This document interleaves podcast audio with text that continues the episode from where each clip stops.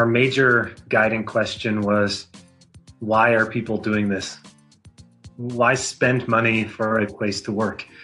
And it seemed like all of the other reasons they were giving weren't sufficient to really explain why they would spend money to be there. So we zeroed in on this sense of community pretty quickly as, as what sets co working apart from alternative workplace options. What's up, everybody? Welcome back to the Co Working Weekly Show. I'm your host, Alex Hillman, and you're listening to episode number 11. And if this is your first time tuning in, this is a show where my guests and I explore the most important aspects of co working, collaboration, and community building. The ones that have helped us and our community succeed the most. And my goal is to show you, through real world experiences, how to connect the dots, solve problems, and better understand the communities that we're all involved in every day. And that's why I'm so excited to share this interview. And I've been excited since we scheduled it at the beginning of this year. Now, I first heard about my guests today from a piece that they wrote in Time magazine back in November titled Why Co-working is Hot, which, as you can imagine, kind of made my skin crawl just from the title. But once I actually read it, I discovered that it was easily one of the best mainstream articles about co-working that I've seen maybe in the past year or more. Because rather than focus on the surface level trends like everyone else is talking about, these guys took a much deeper dive into answering the question that you heard in the opening of today's episode. Why would people who can work from anywhere choose to work in a co working space? So today I'm excited to introduce you to Peter Bacevice and Lyndon Garrett from the Center for Positive Organizations at the University of Michigan. And in the research these guys did, which is all about why people choose co working, all of the answers came back to one concept in particular, which is a sense of community. Which, of course, raises the question what exactly is a sense of community? And how do you know if it's there or not? What are the elements? And maybe most importantly, and this is what I'm excited to get into today, what are the specific things that you and I can do to help create that sense of community in our co working spaces, in our neighborhoods, wherever it is that we're working? I'll admit that I geeked out a little bit on the opportunity to talk about psychology and organizational behavior because those are the aspects of co working communities that I'm personally so fascinated by. And because these guys are real deal trained researchers in the field, they know a lot of things that I know they're able to share with us. And as a result, there's some parts of the interview where the information gets a little bit dense. But the good news is that you don't need to be an academic to understand this stuff.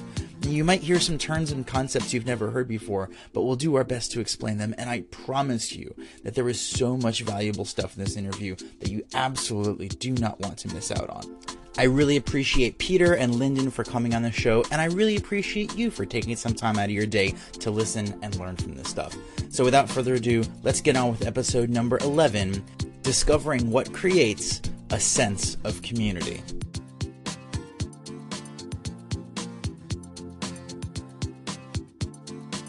In my uh, academic circles, I'm uh, will often introduce myself uh, as a researcher uh, with the University of Michigan, um, who is interested in uh, um, essentially how people thrive at work.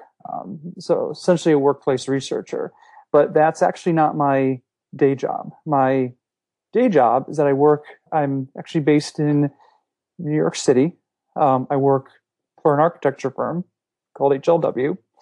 And my role there is as a senior design strategist. Um, we work with uh, with a number of clients on basically creating really great workplaces for them.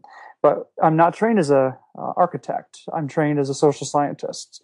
So my background is really more about understanding people, uh, how they work, or in or if we're working with um, with a um, educational institution, we're also interested in how they learn. So I'm I'm sort of interested in just general human interaction, and then how can how can the physical and the physical space or the physical environment really help nurture those communities whether it's a learning community or a working community, that's what I do. So, so I really approach my work from a lot of different angles. I mean, one from the practitioner side, because um, I do, you know, work very hands-on with a number of really interesting organizations, at the same time, I, am really, I, am I am very much um, a researcher at heart. Um, I uh, moved up through the um, academic world. I finished a PhD uh, in education, and I just have this natural curiosity. So I'm always trying to mix. So I'm always trying to connect the two worlds. My my professional practice and my academic research and i really get to learn you know one always influences the other and, i have a lot of fun with that I'm wondering, so your your background and your personal interest, it sounds like your your real passion is for those human interactions, and it, you just so happen to be applying it to the workplace now. Had you done other applied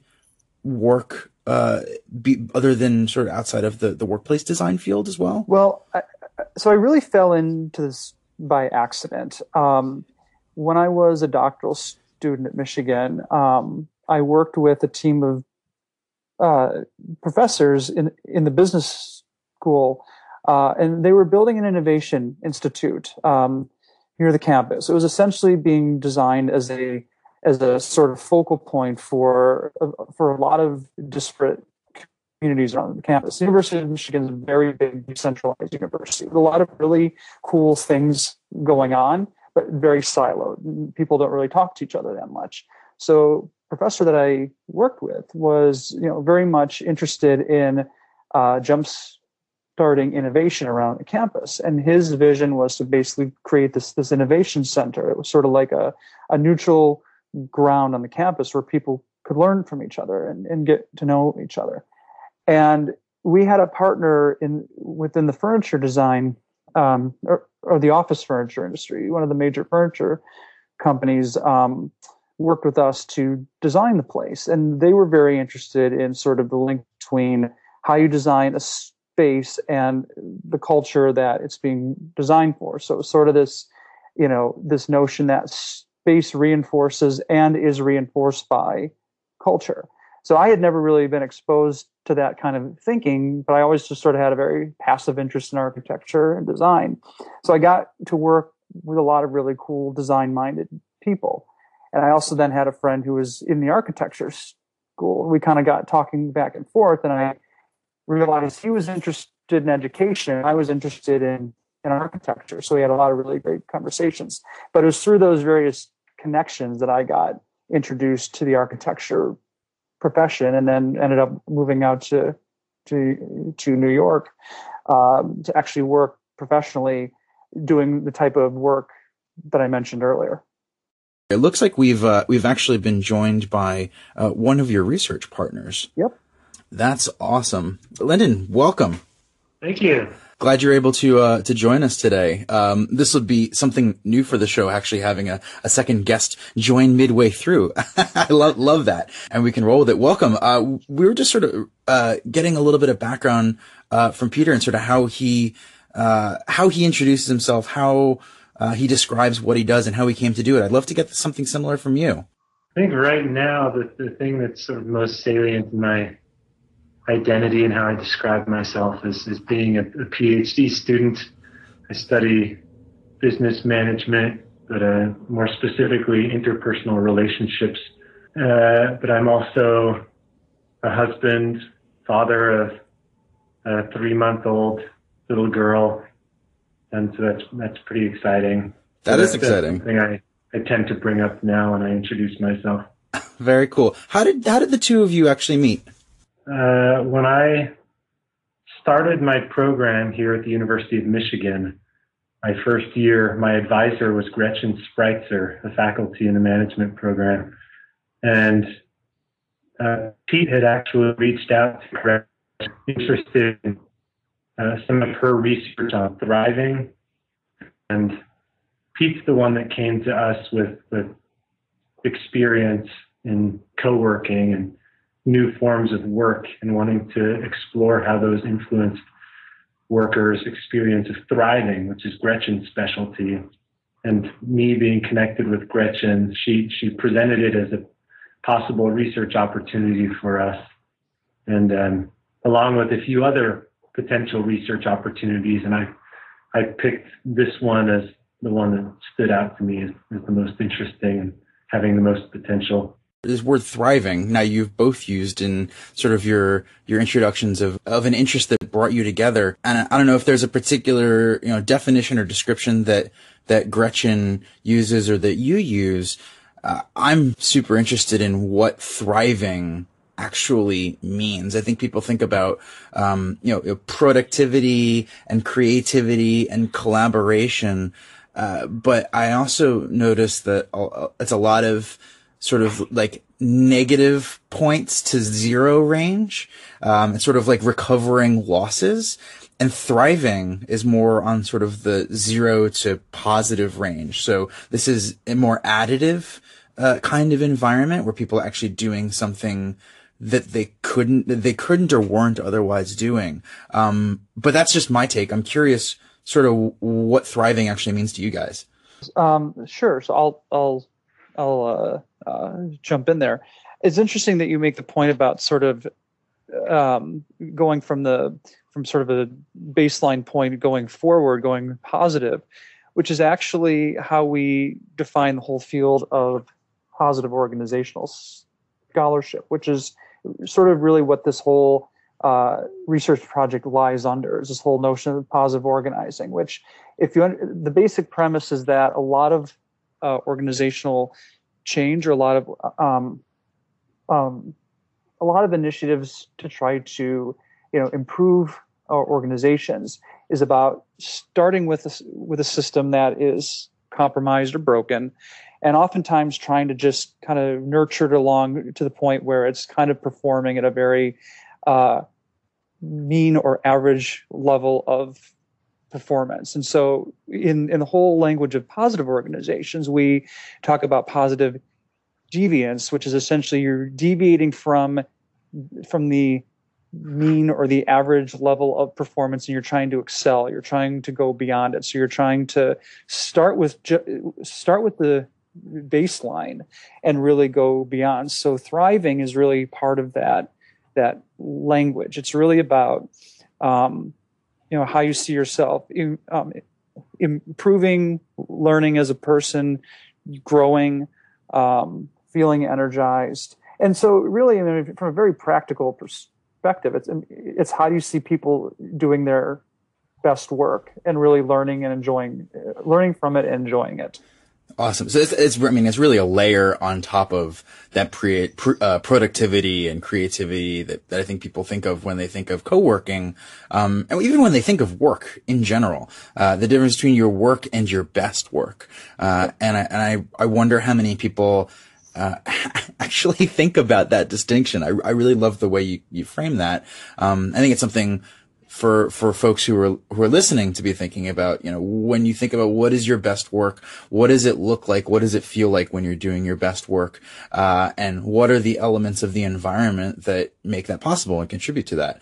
Uh, you know is that other people? Is that certain things in the environment? That's that's super interesting. So um, I would love to get into the actual research work that you guys did together and yeah. So maybe I'll just walk you through how like the whole progression of how the the the um, the various uh, research activities evolved, and then maybe I'll have Lyndon talk specifically about this uh, this paper in particular. That sounds wonderful. Um, so we, you know, we kind of approach this. We had some very broad questions about, you know, how people, th- um, essentially, how do people thrive in co-working spaces? Um, also, some very general questions about community and how communities evolve in in co-working. Um, so we it, it, this was a sort of inductive research approach where you know we didn't really go in with any preconceived notions about what we were looking to get out of it. Um, you know, co-working to a lot of us is a relatively new phenomenon. I mean, it's only um, I mean, it's only been around for you know uh, not quite 10 years. So we know it's a relatively new way of working. And, um, you know, from a research perspective, we know that there hadn't really been anything, um, any, any research done on the topic. So we we're essentially going in with a very clean slate to try to figure out, you know, how can we learn as much about it as possible. So we had some ideas about launching a survey and asking some very um, broad question, some very broad questions around a number of different constructs. So that's what the uh, the survey focused on. So it's, it's focused on a, a, number of sort of emotional uh, and uh, uh community oriented uh, variables that we would look at in doing organizational research. We also wanted to do sort of a deeper dive into the into the uh, phenomenon. Um, so in Ann Arbor, there's a uh, there is a local co-working community, um, uh, which I had actually visited a few times back when I was a student, but I um, um I left Ann Arbor about uh, four years ago. But um, Lyndon and Gretchen got to know the team um, over there, and uh, so in the course of our project, we designed a study where uh, Lyndon would essentially immerse himself in the community to learn more about the sort of the the um, the process of how community evolves. And so there was that piece of it. Then we also had some other activities going on, on the side where we had um, uh, a team of of assistants working on uh, going through a number of co-working space websites. Uh, I think we ended up looking at close to 200 of them, and we basically we basically coded them, which means we we categorized them based on a number of different uh, features in terms of how they market themselves, what kinds of amenities they um, they talk about, what what words they use to describe themselves. So we so we captured a lot of data about these spaces themselves. So we had data coming from the survey, we had data coming from this this website analysis, and we had the sort of the really interesting uh, process um, uh, process learnings coming from Lyndon's time spent at the local co-working community. So maybe I'll turn it over to Lyndon where he could uh, talk a little bit more about that whole experience. Sure. So when we began spending time at this co-working space in Ann Arbor, our major guiding question was why are people doing this? Why spend money for a place to work? And you know, through observing people and, and observing what they got out of the space and, and how they used the space, and also interviewing members there, the answers they ranged quite a bit, but uh, the most frequently recurring theme was this this community that it provided. So people would often say, hey, "I work here because it's pretty cheap and because there's a sense of community, or because it's close or it's convenient, and there's the sense of community." Um, and it seemed like all of the other reasons they were giving, the more pragmatic reasons for co-working, uh, weren't sufficient to really explain why they would spend money to be there because you know convenience was really the reason it seems like it, would be more convenient to work from home you know or proximity you know that's not a good enough reason um, is because it's close by because again home is is often uh, an even closer alternative uh, or uh, working out of a coffee shop. If all you need is to be around people, then why not just you know work at a coffee shop? Uh, so so we zeroed in on this sense of community pretty quickly as as what sets co-working apart from alternative workplace options. Um, and so we went and looked in in research, existing research in sociology and community psychology, on what we already know about the sense of community and what that entails and how it emerges. And there's actually very little research on how people come to experience a sense of community, where that comes from. And so we ended up using co working as sort of an ideal context where we can study how a sense of community emerges. And it, it's ideal for a few reasons, um, but mainly because there's really no other social structure that's holding these groups of people together, meaning that their relationships are not a function of being part of a common, you know, work organization or having roles that that bring them to work together. The glue that's really holding these people together is is more the psychological experience of community. um, along with a physical space. And so our research in that revealed a few things. One, there were different ways that a sense of community emerged. So we found that for even for brand new members, uh, you know, when they first came and visited the space, a sense of community already began emerging for them based simply on a shared desire or vision of community.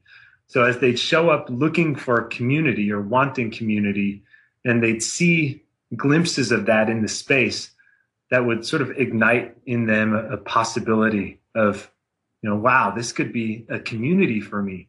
And that alone, that shared desire and observed potential sort of created this this sense of belonging. Like this is this is a community for me. Um, and then that sense of community was further refined as as they would would spend time in the space and observe uh, the norms around community and as they would eventually become involved or engaged in the community themselves. Um, not everybody would become actively engaged in the community but they could still feel that sense of community based simply on observing it around them and, and realizing this potential to be part of a, a community if, if they so desired.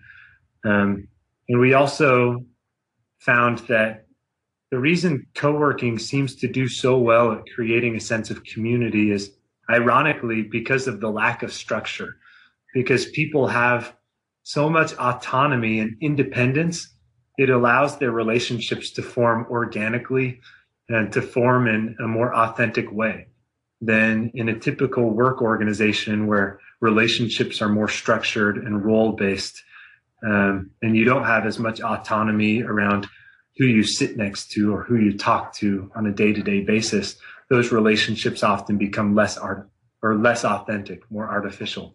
Whereas in co-working, you see these authentic forms of community emerge autonomously as, as people sort of take on the, the type of engagement that they desire the the sort of range of participation that you talk about, um, you know, from from something that's simply internal and desire based through a few stages into something that is more active and participatory.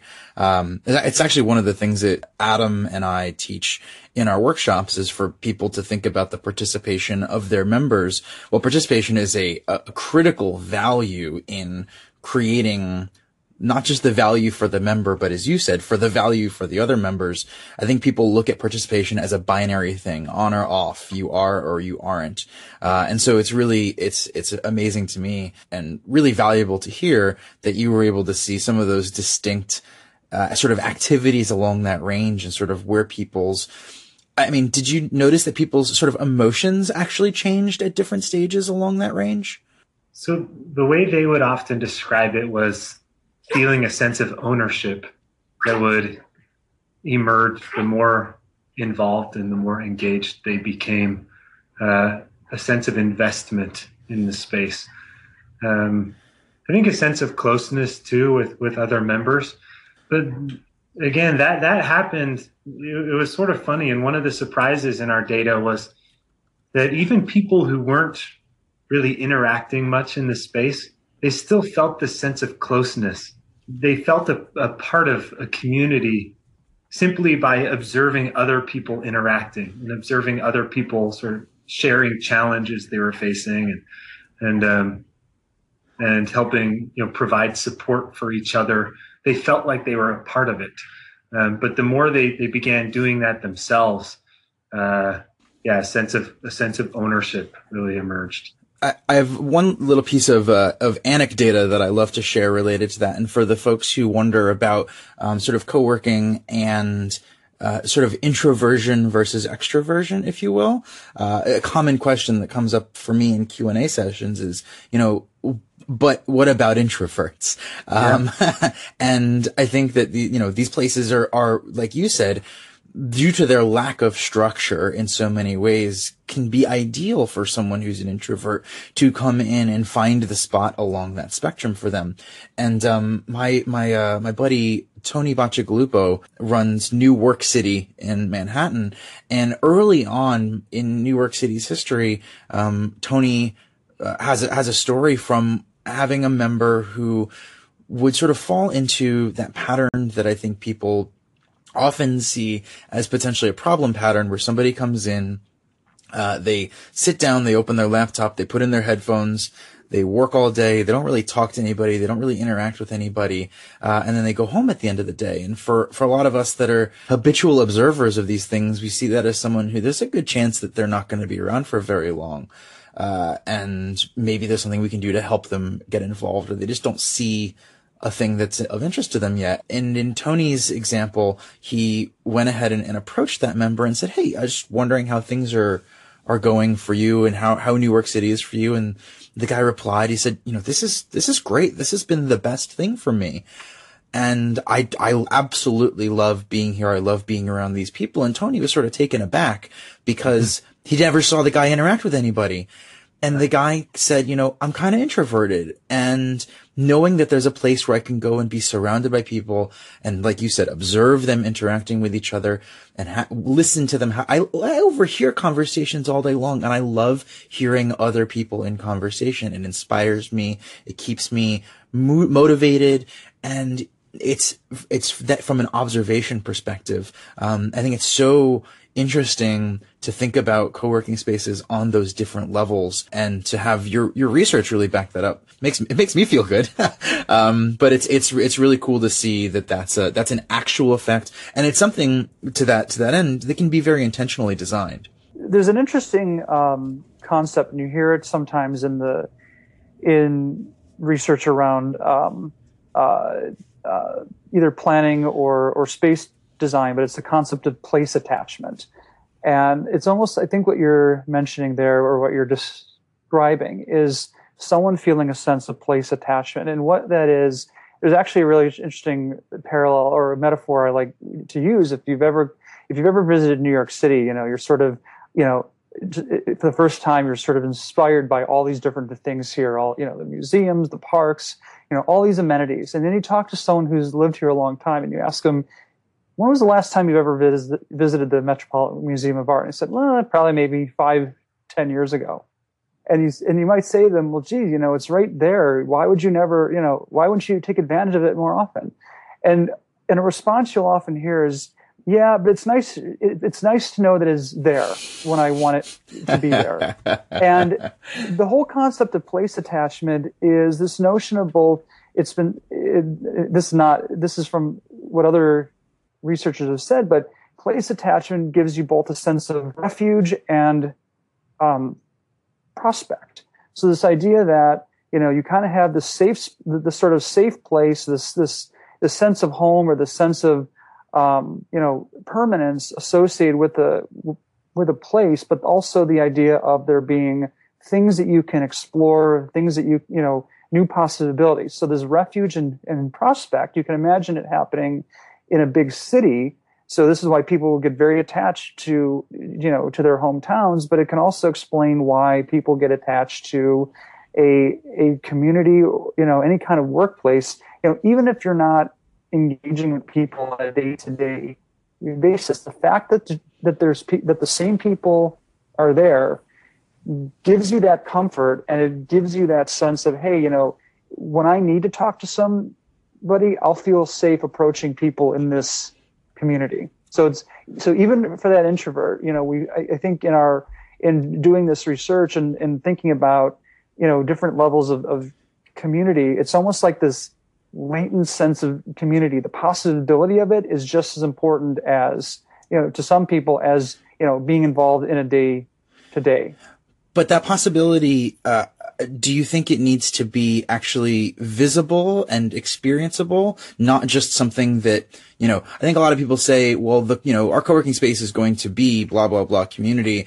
And people, you know, I think they imagine the possibility in their head, but then when they go to open the co-working space and they go, we're open, it's sort of, it's sort of crickets. Um, I, it, do you think or do you know if there is research that actually backs up the fact that people need to be able to see the community in action in order to see and feel that possibility? Yeah, and that's that's what's tricky is you, mentioned Tony going approaching this introvert, you know, presumably to encourage this person to be more involved, um, because you do need that, or, or else, you know, this the sense of community will go away. We we described it as um, that there needs to be these instances or, or flashes of of community, uh, at least every now and then, to keep the possibility alive, um, to keep reminding people of, of the potential and reinforcing that potential.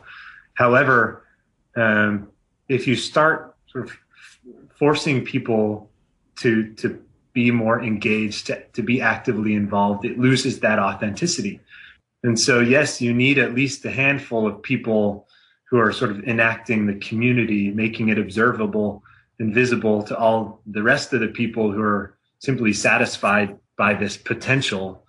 Um, and so you need, yes, you're right. You need at least a certain amount of that, but it can't be forced or else that won't work either. Yeah, yeah, I totally agree. Uh, so while you were sort of embedded in your co-working experience, what kinds of observable um, flashes of community, as you describe them, what kinds of things do you actually see that other people, even if they're not actually interacting with, that they can sort of see and contribute to sen- that sense of community? I think a big one that, that a few people mentioned was actually the email list serve, which was was quite active. You know, there were emails being exchanged almost daily uh, on this list serve, and so people would often pose these questions or challenges, and then get support or get help. And you know what these observers are doing is is they're constantly seeing this back and forth of oh look that person needed help and he got help. And you know even though they had no part of that interaction they see it happening all all the time. And so they know that you know if i'm ever in a position where i need help i can jump on and send an email and i know it will be responded and so i think that's that was one of the sort of instances of community more on a day-to-day basis. Um, but also the, they, they would have social events. They would have you know people would sort of spontaneously say hey let's go out and grab lunch. You know the work day would just spontaneously be disrupted by somebody sharing some moment of good news in their personal lives and, and people offering congratulations on that so it was all sorts of things and it was quite frequent but um, that was you know, to break up an otherwise uh, often quiet day of work. You know, while there might be instances of sort of social interaction every day, uh, in between those instances, there might be two or three hours of just silent, you know, work time where people are just being productive. So, so by flashes of community, we didn't mean that it was like a once a week or or that sporadically, but it was really throughout the day, keeping keeping that sense of community alive. And it's neat to see sort of you describing different intervals, uh, sort of different scales of, of intensity. And I think those two variables sort of calibrating against each other, but also different places. Uh, the online community, we, I had the same experience with Indy Hall. Our online community is as much of a vibrant place to be as the co-working space itself. And I'm amazed at how many co-working spaces don't have some sort of online complement. Uh, if they, if I ask, do they have an online community? They say, yeah, I've got, you know, a place where we, we blast out announcements, but it's really, really just me, if, if they're honest versus the, the participation and contribution largely being led by members. Uh, you know, if I, if I look at, uh, the, so the tool that we use for our own discussion list is, is, uh, because we've, uh, found all the things you just described to be so, so valuable and realize that at a certain scale, at a certain volume level, um, there, there's a, a, barrier to, to entry in continuing to participate just as an observer. It becomes too noisy. And so emails start getting filtered into labels and things like that. And so we designed something specifically to be considerate of that. But one of the other cool things about that is it lets me watch patterns in, in the back and how people participate and the difference between how people uh, in the communities that use GroupBuzz use it and almost anything else that i've been a part of is the ratio of participation that is led by non-leading members. Mm-hmm. So what I mean by that is sort of like the people that are responsible for the forum are not the people who are initiating most of the conversation. I think that's a really important and valuable part. And, and I am wondering if in, in your observations as well, sort of where does that leadership come from and what role does that play in in the sense of community that you're describing and these different sort of flashes of, of community experience? It's a good question. Leadership. So at the time I was observing, I was part of this, the community. They were going through a bit of a transition as um, there were four so-called maintainers. That's what they called themselves, um, who were original founders of, of the co-working space. Um, but three out of the four at the time I was joining, they were going through job transitions that meant they weren't actually able to spend much time in the space. And so they were they, they were at the time handing off that leadership role uh, to other members. But I mean, I use the word leadership sort of loosely because they don't describe what they do as, as leading at all, but more as maintaining, which for them meant just providing opportunities, providing a framework uh, for people to kind of come in and and make of it what they want. And also, you know, there were certain roles that needed to be accomplished. You know, the space needed to be cleaned periodically. Uh, people replenishing the snack table or refilling the kegerator when it needed to be filled life critical elements of a co-working space. Yeah, exactly. and, and and planning social activities. And so the maintainers, they wouldn't do those things themselves, but they would they would try to to make known what needed to be done and let other members jump in to say, yeah, I'll take care of that or I'll take that that role that responsibility. That's a big distinction that I, have made, and, and actually in, in, the first few episodes of this podcast with uh, Adam, who really sort of leads the team that, as I I describe as you did, makes sure that Indy Hall is moving, is evolving, people feel, can feel comfortable giving tours, all of those things. But a huge part, a disproportionately huge part of his role is actually inviting the participation uh, of members in a lot of the things that he does. And that includes things like giving tours. That includes things like cleaning and restocking and all of those sorts of things. So lots of little subtle things, uh, that can, that can lead to participation. And like we were talking about before, those visible elements of participation are sort of a,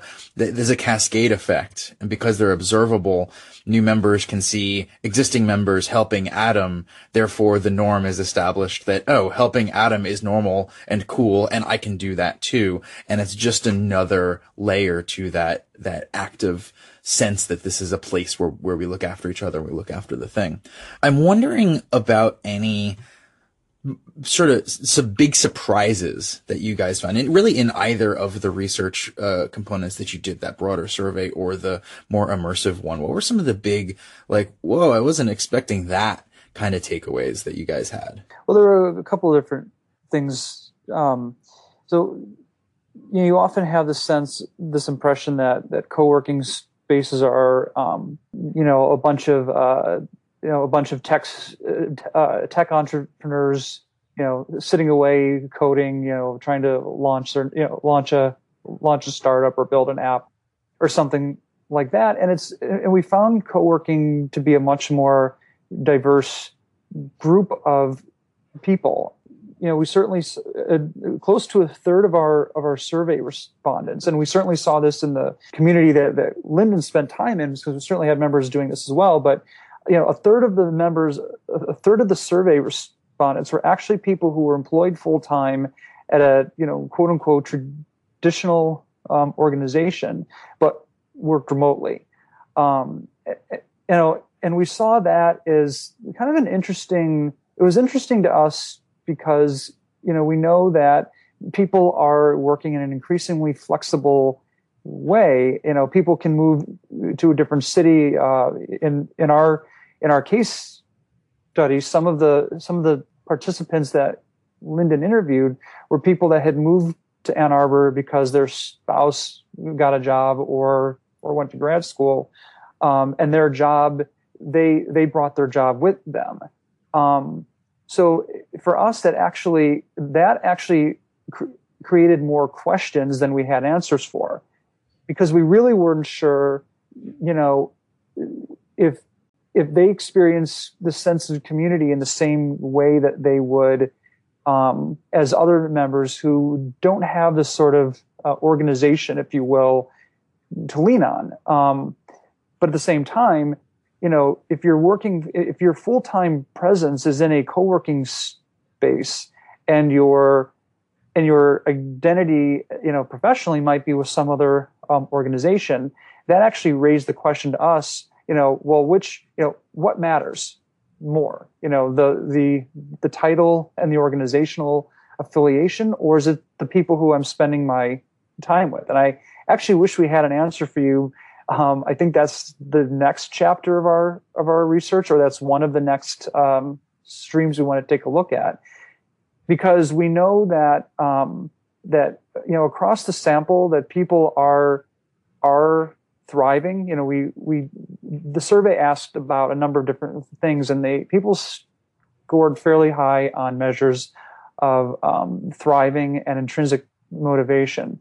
So you know, you know you have a lot of a lot of very self-motivated people who are deliberately choosing to you know pay membership to work in a to work in a space when there are plenty of free alternatives including you know if you're a including a um, an office if you're employed elsewhere. So you know for us you know we saw some really good results from the from the data but we but we want to know you know is there something we don't know what causes it. You know, we don't know what causes this intrinsic motivation. Are intrinsically motivated people self-selecting into this way of, of working, or is there something about the co-working experience that that heightens one's sense of self-motivation? And um, so that's those are some things that we're trying to figure out. Again, the the data looks very promising, but we just you know there's the sort of cause and effect is something we're trying to tease out a bit more. I will. I, I hope that you continue in that path so that I can have you back on the show and we can talk about what you find there. Um, yeah. One of the things that I've noticed, um, and again, it's not necessarily a direct cause and effect, but a lot of the folks who are in in that realm of the people that you might least expect to find in a co-working space, a step, if not one of the biggest steps that initiates it, is a personal relationship in the community that, that they then later become a more active part of. So a couple of episodes ago, I had on a member of our community who's a full-time fine artist and a big part of the sort of de- development of our artist community. And artists, although native to collaborative spaces since the beginning of time of artists, are not as connected to the co-working world as I think people know it and think of it.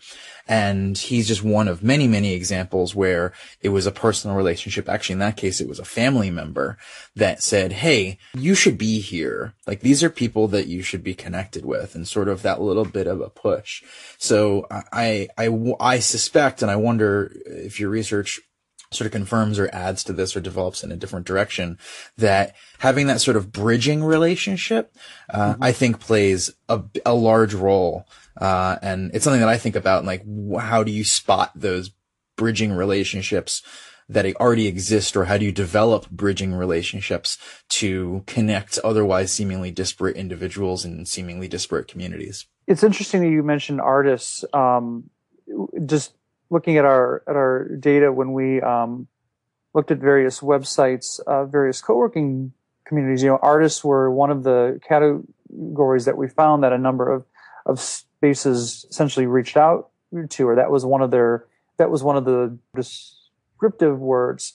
Um, but look, it's interesting. The ones the the um, there was actually the strongest um, sort of cross tab was was the connection between artists and collaboration, and hmm. um, I it was interesting what you were saying because um, about about there be, you know a need for there to be a bridge. you know, collaboration is one of the, you know, I think one of the hallmarks of of the co-working experience. Yet, how many times do we hear that word coll- collaboration used? You know, we don't always know what it means.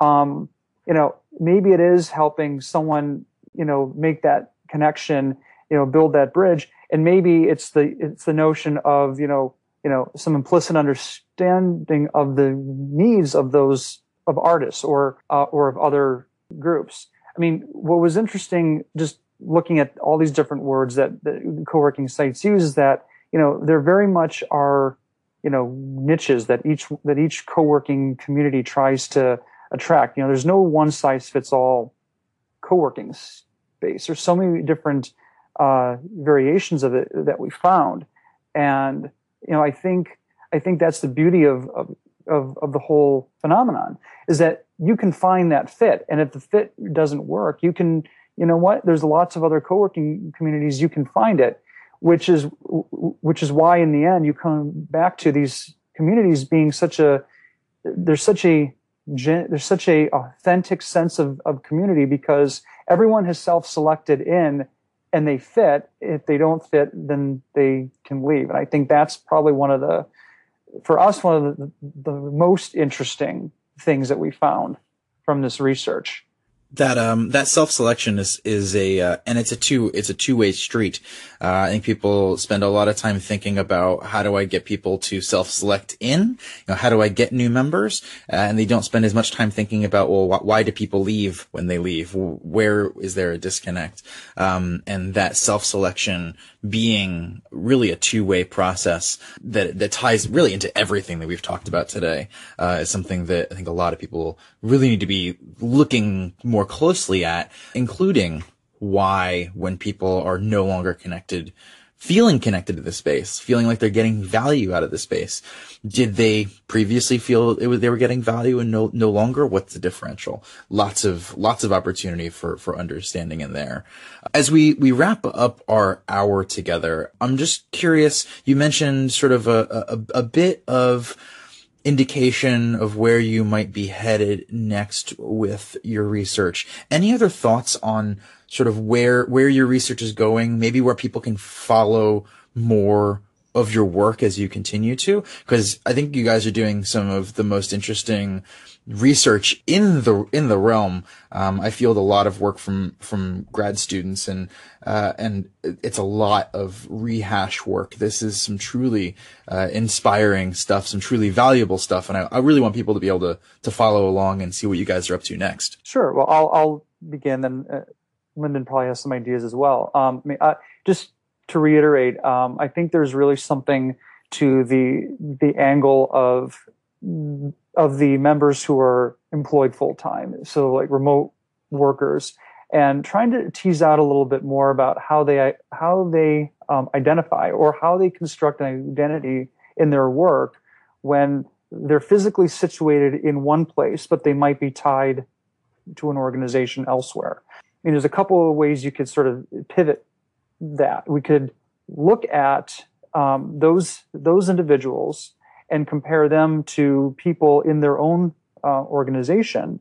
So what you're controlling for there are, would be the same the same organization, but you would be looking at the at the different ways of working. So those who are working remotely in a co-working space versus those who work in the traditional setting. The other way you could pivot that is to um, is to just focus on those working in the co-working space, but look at the differences more closely between those who have a, a full-time employer, therefore having a full-time organizational identity, and those who identify in some other way. Maybe it's through a profession. Maybe it, so. Maybe it's you know it, it's it's their um, it's their occupational identity. Maybe they you know they see themselves as a um, as as a uh, as an entrepreneur or they're they're a um, they're an IT uh, professional or a lawyer or something like that or maybe it's that they identify with the community itself there's a couple of different ways we could approach that but I think again just given that we have a third of members uh, or you know a, a, third of our sample um, kind of falling into that remote work category and knowing what we know about general workplace trends, I think that's a that's an interesting comparison that we could make. But I know Lyndon has some other ideas as well. Yeah, I guess two two quick future directions. I think one would be looking at more downstream effects of experiencing a sense of community. Um, so, like interesting dependent variables might be like work productivity and like thriving. What what brought us in in the first place? You know, we we know that people are experiencing a sense of community, but we've not yet been able to sort of rigorously examine whether that community, that sense of community, is contributing or causing increased thriving or increased productivity, increased work engagement. You know, all these outcomes that that businesses care about. Um, you know, if, if we're going to encourage organizations to to allow their employees to to work in co-working spaces, we we need to to somehow link co-working to these these valued outcomes. And then another is to see whether elements of co-working are are translatable to work organizations. Can we pull this off? You know, given that one of the major elements that we found in fostering a sense of community is autonomy and lack of structure, can this actually be accomplished within a structured organization where people have roles and they have hierarchy?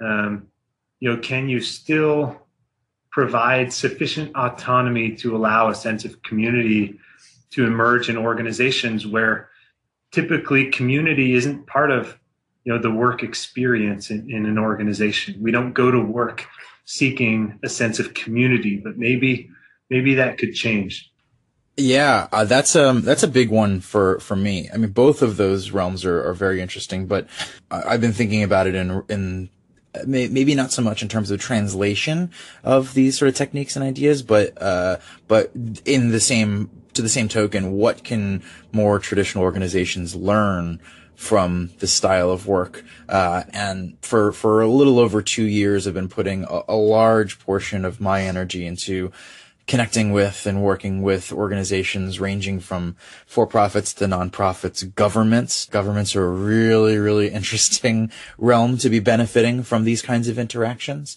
because I think when you think when you think civic, you should be thinking community, but the organization that is in charge of all of these civic instruments tends to be one of the least uh, least, least congruent with the elements that make a sense of community possible. Uh, we've seen some really interesting shifts. We're just right here in my own backyard in Philadelphia through being able to build some uh, some really great relationships with leaders here, but it, but in cities around the world as well. And it's cool to see this stuff be uh, be increasingly portable to solve. Back to to where this conversation started with you and I, Peter, uh, about really human relationships are in every bit of work that we do. So th- again, I think the the research that you guys are doing, the foundation that you're building here is is going to be useful and continue to grow in its utility for a long time. So I want to thank you again for for taking some time out of your schedules to to jump on a call with me to share with the with the listeners of, of the Co-working Weekly show. Where can people follow you guys? Uh, websites, Twitter, email. How can people find you guys? So uh, you can follow up my Twitter account uh, at Bacevice. We also have, uh, through the University of Michigan, we have a website for um, for the Center for Positive Organizations, which is um, positiveorgs.biz.umich.edu. Uh, or if you just Google Center for Positive Organizations, you'll find a lot of really interesting resources about uh, other research topics in this area, uh, including links to to uh, to ourselves and you know the other members of this of uh, of this team. Great, and and Lyndon. Yeah, same. I don't. Ac- academics historically are not very good at, at making their work available or accessible to like a broader audience. We usually only read each other's work. Um, I've heard this before. Uh, so yeah, I mean, aside from reading our articles in an academic journal, um, as as Pete said, going to the Center for Positive Organizations website, and you can find our, our profiles there, which would include you know, our, our CVs and links to, to papers that we're working on. And I think that's probably the best way. Wonderful. So, Peter Lyndon, again, thank you so much for joining us today. Um, looking forward to more things from you guys, and we'll chat again in the future. Thank you, Alex. Great. All right, take care, guys. All right, you too. I put a whole bunch of stuff in the show notes from Lyndon and Peter. Everything about the Center for Positive Organizations, their articles, their papers, a lot of their references, tons of really good stuff in the show notes today. So don't forget to check that out. I would love to know what you thought about that episode. Did you learn something new that you're going to be able to use? I'd love it if you told me what you learned. So you can either email me, alex at indyhall.org, or tweet at me at Alex Hillman. And finally, of course, I just want to thank you so much for listening to the show this week, and I will see you next time.